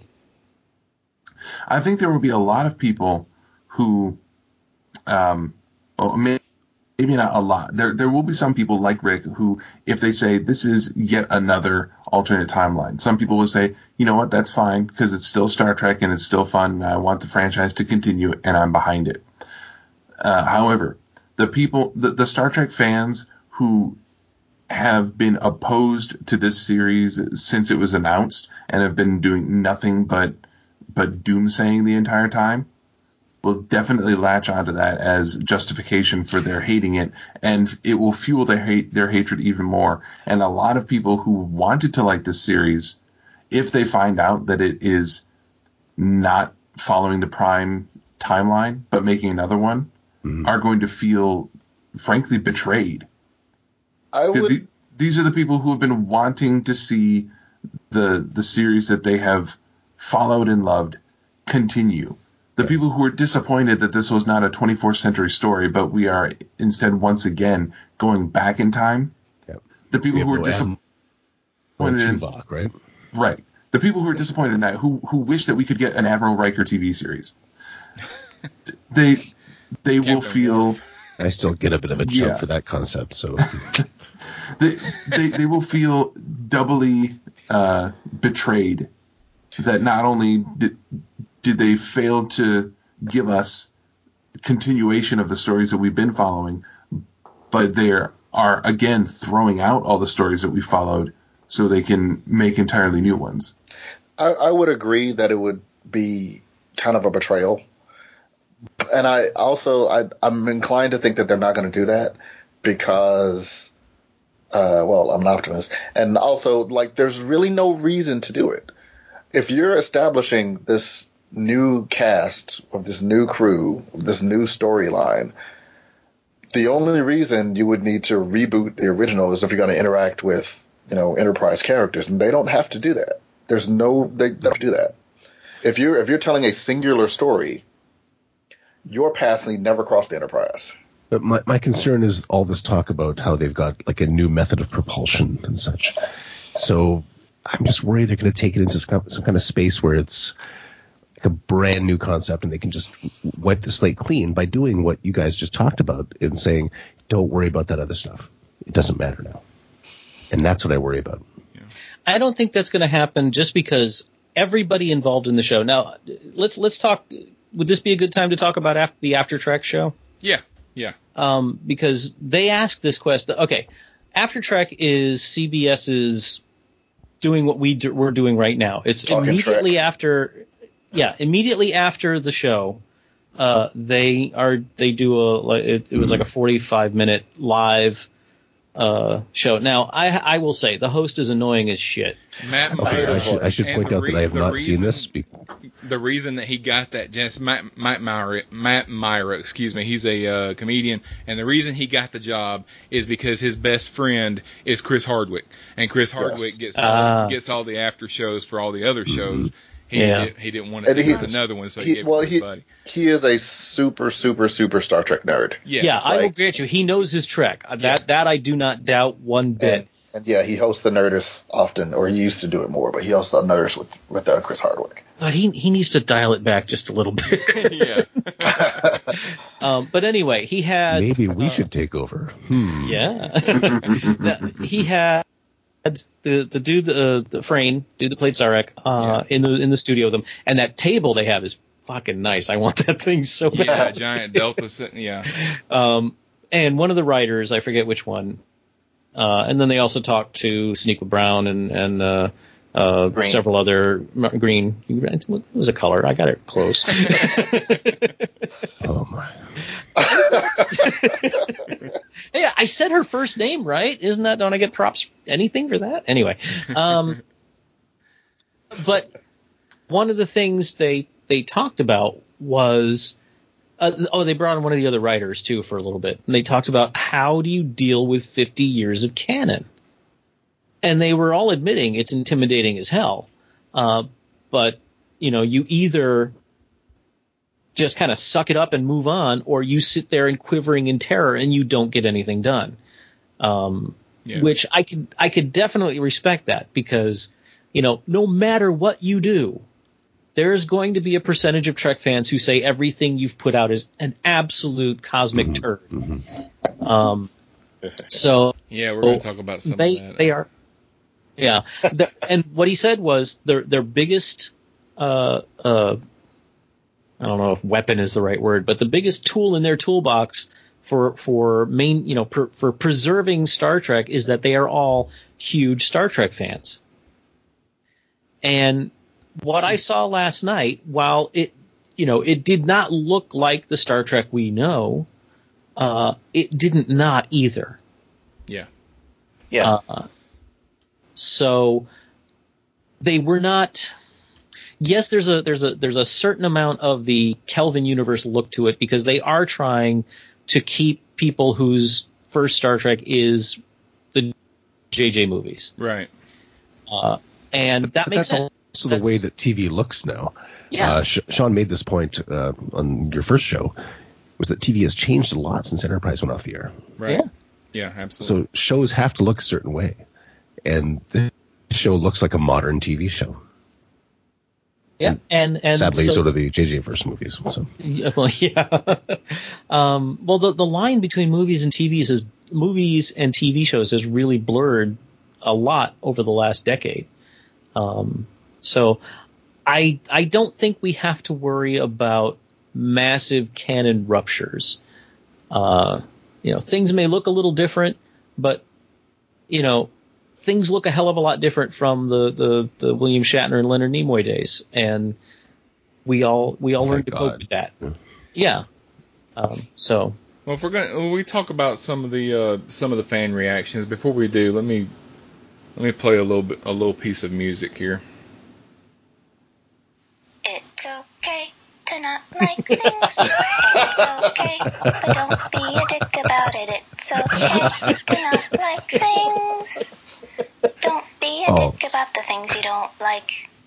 So that is my uh, my man, my mantra when uh, when dealing with some of the people that I run into on some of these uh, Facebook forums. I actually saw okay, so, I mean not all of them are.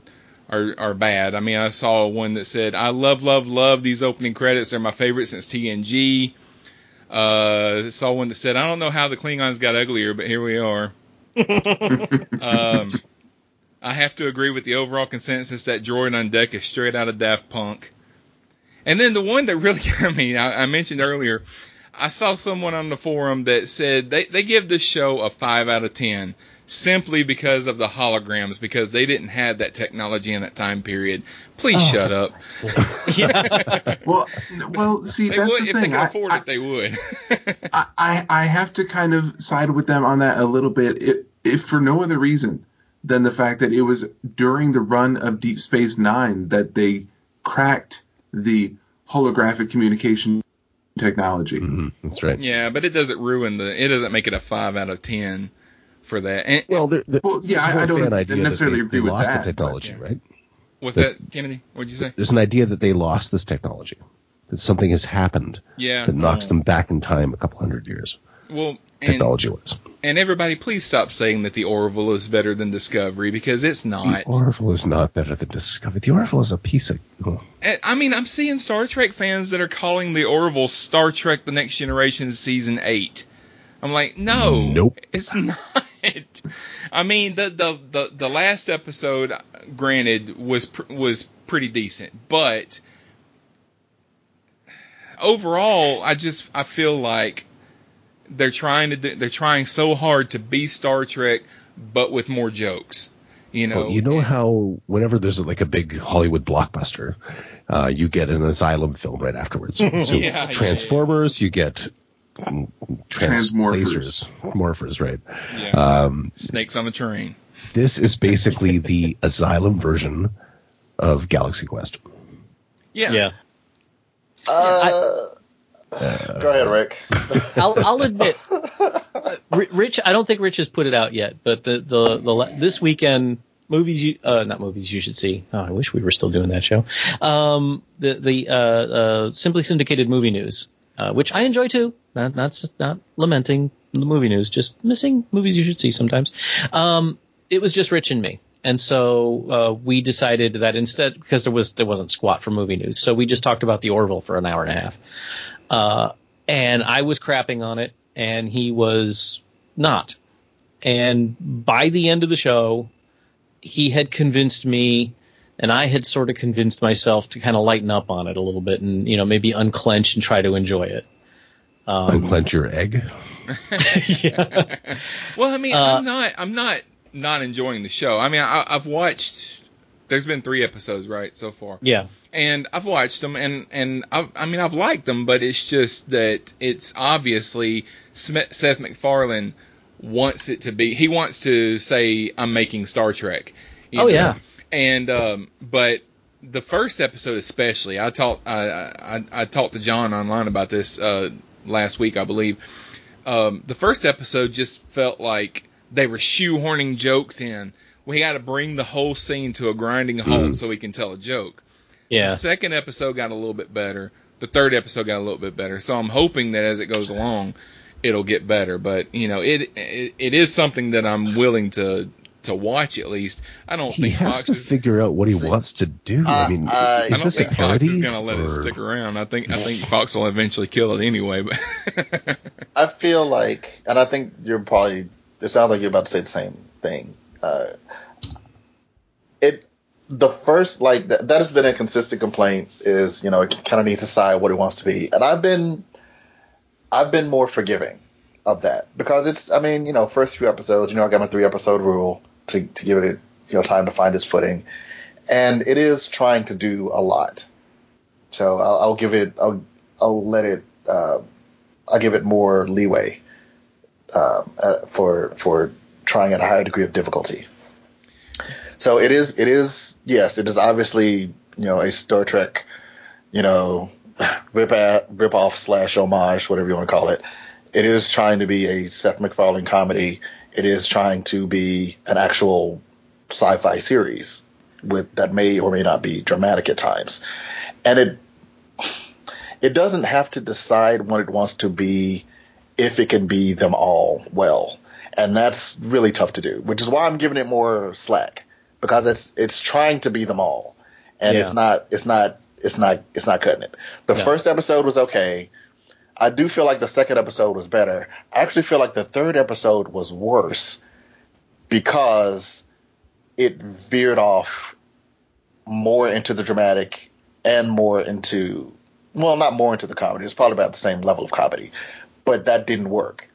Yeah. If you if you're going to if you you can be a show that does all these things, but you don't need to do them all in the same episode. If this is a more serious episode, let it be. If this is a more comedic episode, let it be. But to have the fairly serious topic of the last episode and serious dramatic moments in it, but the defense is, you know, ridiculous. See, man, this man is stupid, so women must be smart. What? No, that's, that's yeah. you just got a stupid guy. that that was exactly my problem with that. It, it was a, you know, it was a the concepts were great, and I don't know how much we want to talk about the Orville tonight, but you know, the concept was great, and it was dealing with things that we've been complaining that Star Trek has been sidestepping for years. So, but then every now and then there'd be some MacFarlane level, hey, that guy's a dick, yeah. just out of nowhere. I didn't even mind that. It, well, I did, but I felt like I get annoyed when I don't feel like you're taking it, it be consistent in your universe. Yeah. If you if you're if you're airplane and you're you know police squad and you're in a you're in a silly universe, fine. If you're in a serious universe, fine. If you're a silly person in a serious universe, or vice versa, fine. But the I but you're not consistent. The the Orville as of episode three, for me, the the Orville is is on the ticking clock. At this point, it's on a downward spiral. It needs to it needs to figure it out because Seth MacFarlane in the first two episodes, I can believe you're the captain of the ship. Fine. You're you're you're a little silly at times. Fine, but you're you're in command. The last episode, he was not. I no. I I felt like his reactions, the inappropriateness of his jokes, and his wife, especially during the courtroom scene. And again, just pick a pony and ride it. Yeah if this is going to be a serious episode, then let it be that. If I and uh, you're right, I don't, I don't want. You know what? We'll we'll we'll do Orville in the next Cosmic Potato. I don't want to. yeah. Well, my, my my my reason for bringing it up is because there's there's all these uh, quote unquote Star Trek fans that had written off this show months ago, a year ago, mainly because of the paywall. You know, they, they they had some other things. They didn't like the way the Klingons looked. They didn't like the time period that it was in. All and these, all these reasons. Yeah, all these. Yeah, yeah. The, the Axanar was a big reason, but um. but I ranted about that last time. Let's, let's talk about Axanar. Yeah. but then the show, but then the show comes out and the show is good, and they're so mad that it's good that that they're going on Facebook and, and say, no, no, it's not good. I give it a C. Orville, the Orville's, an, I give that an A. You know. You know what though? That's fine. Go. If, if, yeah. If, if you, down with the ship. Are, well, no. If if you if that could completely be genuine, and I believe that, if you think that the Orville is a great show, you might not think that Discovery is a great show. I can totally buy that. If if if you're into, you know, poop humor, and and and who isn't? You know, if if if that's your cup of tea, then maybe I could see you think Discovery was boring or or whatever. Klingons look weird, whatever. That's that's fine. That's fine. You don't have to pay for it, and that'll be the end of the conversation. So yay. well, um, let's do our uh, if, if anybody has any predictions of what we're going to get later on. I predict that the Discovery is some kind of a special ops ship and that they break Michael out of custody to get her uh, to do some kind of war related mission. Um, I think that I thought that originally I thought that maybe they were going to be the ship that was transporting her to a penal colony or something like that, but uh, but I actually think that they're going to break her out or maybe the captain just has enough influence that he just intervenes and says, "Hey, I'm taking her. I need her." I think it's the latter. I yeah. think it's the latter. I think they're doing a Tom Paris with this. Yeah, that yeah. was how Enterprise started. Was with uh, Archer sort of gathering his outlaws. Yeah. Right. So I was gonna go. That's not what it I was, is. I was gonna go Remo Williams, but okay. Well, we got to talk about that movie on the show because I think you and I Oh, are the only ones that remember that film. The adventure begins. Yeah. Hey, I read all the books. The. Uh-huh. Just So a quick aside, I I. I met. Uh, well, I didn't meet Joel Grey, but he, he played my theater once, uh, and and uh, uh, I was running spotlight for his show, and but his road manager uh, had been has been his manager forever, and we got talking about Remo Williams on the headsets, and he, he I asked him, I was like, dude, what happened? The movie was great. Why didn't they make any more? He says, we have no fucking idea. He was like, we were we were thought we thought that was going to be a whole series, and after the first one, and it did all right at the box office, and they just were like, nope, not doing anymore, and we have we to this day don't know why. Do you, uh, Rick? Do you have any predictions? Uh, I think that there will be starships and phasers and bears. Oh my! Uh, not really. I, I this uh, predictions really aren't my thing because I just like to to kind of sit back and go along with the for the ride. Uh, you know, I know there are things I would like to see. I would like to see an explanation for it, for for why the Klingons look so different from what we're used to, but I can live without that. I'd like to see that the vastly different designs of the ships. I- I'd like to see an explanation for that. Maybe you know the the the the, the, the Constitution class is a revolution, and so we you know it's it's a, a major step forward in technology, and that's why It's it like looks the so different PT from cruiser of starships. Yeah. yeah. Um, but you know, I'm I'm a big ship nerd. So looking at rectangular nacelles and going, why? Uh, but you know, I don't have to have that answered either. Um, I you know, I've seen the sneak peek they showed us last night, so I know that. Uh, you know, Burnham ends up on the Discovery, and she's getting the, you know, the the hairy eyeball from everybody, just like Ro Laren did and Tom Paris did. So, you know, I don't know where that's going to go. Uh, I don't know how she's on the Discovery or why. Um, I, I think you're right that the Discovery is something different. It's not just another ship. Yeah.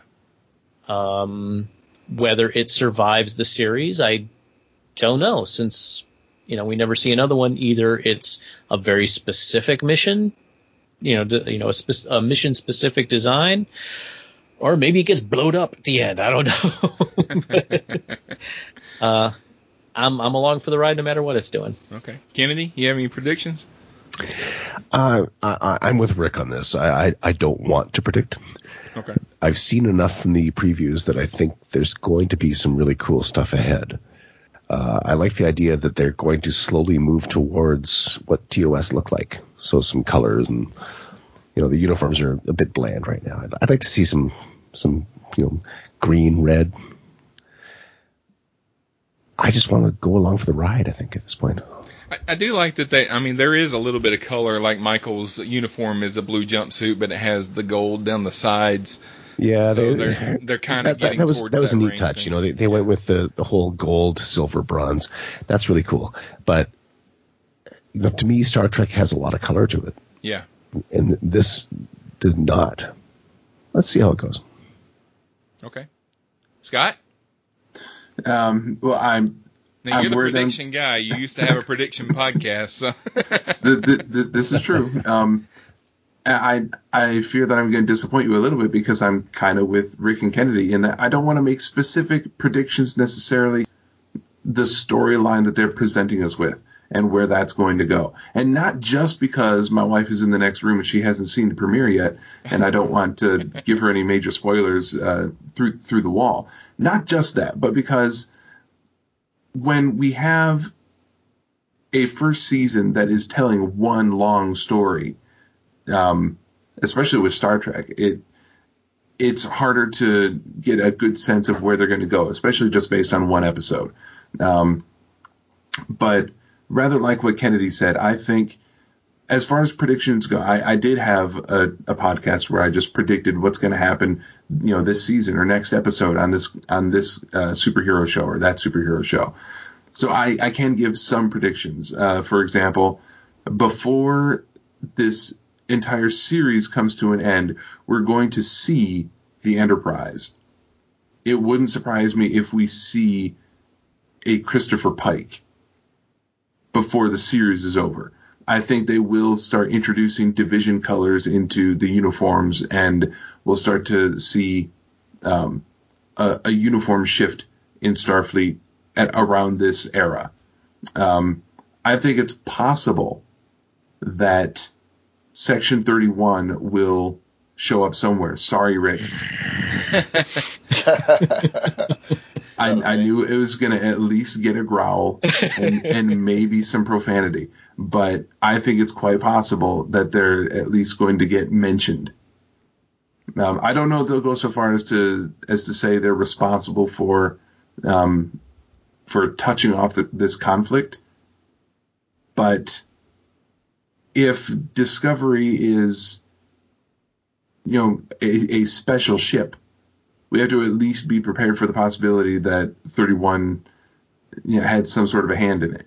I don't think they'll go so far as to try to suggest that 31 is somehow responsible for or involved in the design and construction of the Enterprise. I think that would be a bridge too far.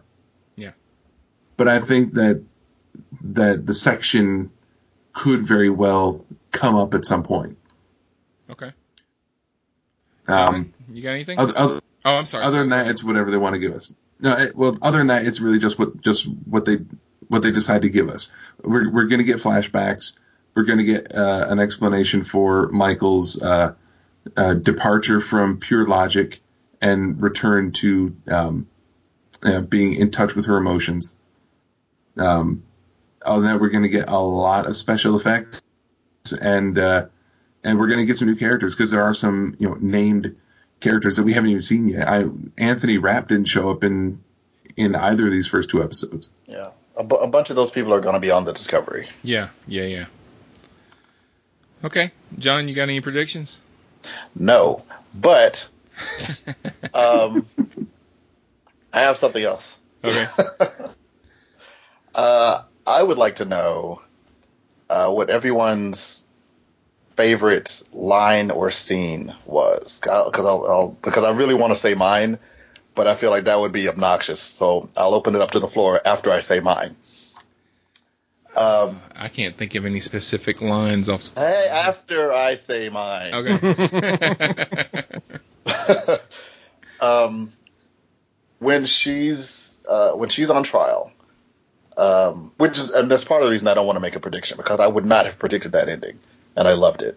Yeah, um, yeah, I had no idea that's where they were going. I really wouldn't. I mean, because, like you said, like they never really get consequences like that. I mean, a slap on the wrist or like a reprimand or a mark on the record, but not. This is going in your permanent record, Geordi. prison for life. Um, but when she when she's on trial, I'll ask her if she has anything to say in her defense. Uh, at one point, she says, "I did what I did because, and I'm paraphrasing obviously, I did what I did because I thought it, I sincerely thought it was the only way to save the life of my friends, my crew, and my ship.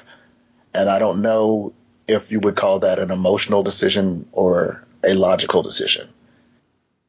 And I, that line blew me away because yeah. she's completely right. Like it could, it could easily be attributed to either one. And I feel like that line and that idea is is at the heart of the show. That's what I think will be at the heart of the show, and I'm I'm definitely on board. Yeah. I don't have, I don't have a favorite. I can't think of a favorite line. I mean, I did like when she told Sarek that she was happy to see him, and he kind of made a snarky comment about that and about uh, controlling her logic. And she said, "No, it informs my logic." but um, okay, um, as far as listener feedback, we we had one comment after last week's episode, and I'm not going to pronounce this person's name correctly. Uh, Bulent Bingo. I'm sorry, Bulent, if I pronounced your name wrong, but he wrote, Hey guys, great first episode. Looking forward to the show. By the way, do you have a link to Bobo Blood so I can subscribe? a link to what? John, John made a joke in the last episode. He was talking about streaming services, and he said he said one of the streaming services was Bobo Blood or something like that. I can't even remember what I said. Yeah. Um, So I, I'm I'm sorry, Bingle. That was that was that was fictional. yeah, I, I believe it's a. I believe Buland is a he. He's been around forever. He's been a simply syndicated forum fixture for a very long time. So Okay, it's great to okay. hear from him. Um, I'd, I'd like to get a lot more messages to share in in this segment. We have a Facebook page, so you uh, you can find it by searching for SS Discovery After Show. Uh, leave us a message on there, or you can leave us a voicemail at area code 205-642-8380. I'll say again, area code 205-642-8380, and that's on our Facebook page. Uh, leave us a voicemail. I'll play them on the show. And check out uh, simplysyndicated.com. There's a whole lot of shows available there. Uh, there's this one, and then Rick has a few that he does, and and they're Eight nine. right there. Yeah, uh, you can go to the website simplysyndicated.com or go to iTunes and search for Simply Syndicated, and you'll find most of them right there. And you can subscribe to Simply Everything, and you'll get access to their entire back catalog and some premium podcasts available only to subscribers. And and if you'd like to hear uh, John and Rick and myself talk about other things besides Star Trek, you can check out Cosmic Potato, the Super Fan Talk podcast. Uh, that's the show that John and I host, and Rick is our guest about 90% of the time. Scott. I, Scott's I usually on, manage to get Star Trek in there somewhere though, at some point. Scott's been on at least once. Kennedy's been on a couple of times, and uh, it, it's on iTunes and all the other usual places, as well as our website at cosmicpotato.com. And on that site, Prime Direction, where I interview Star Trek fans about uh, how their life is better because of Star Trek. And I've talked with fans, uh, including everybody on this show. And uh, Richard Smith, who's the founder of Simply Syndicated, has been on there. Had a couple of celebrities, including Vic Mignogna and Michele Specht from uh, Star Trek Continues, and Michael Jan Friedman, who's a Star Trek novelist, and he's going to be on this show next month. So, uh, so that's going to be uh, fun. So, um, Scott, thanks for being here. Hey, I appreciate you letting me come on and, and take up seat and uh, sitting quietly in the corner while you guys do most of the work. uh, Kennedy, always a All pleasure. them's fun. Thanks. And John, Yeah, man. I'll I will probably talk to you next week uh, on this show, and we'll probably do a a short cosmic potato, a mini episode sometime next week. Uh, and uh, Rick, you as well. okay. I'm down. And as soon as I said uh, thank you to John, he started doing something obscene to his microphone. No, I don't. No. All right, uh, everybody. Thanks. Uh, that'll do it for us. Thanks for listening, and we'll talk to you next week. Qapla'. Thank you for joining us for Simply Syndicated's Discovery After Show. Your feedback is welcome. Leave us a comment and review on iTunes or follow us on Facebook. The views and opinions stated on this program are those of the hosts and do not necessarily reflect those of Simply Syndicated, CBS, Paramount Pictures, or their sponsors. Star Trek Discovery is owned by CBS and has no affiliation with Simply Syndicated or this podcast. No infringement of copyrighted material is intended. Be sure to join us again next week as we analyze another episode of Star Trek Discovery here on Simply Syndicated's Discovery After Show.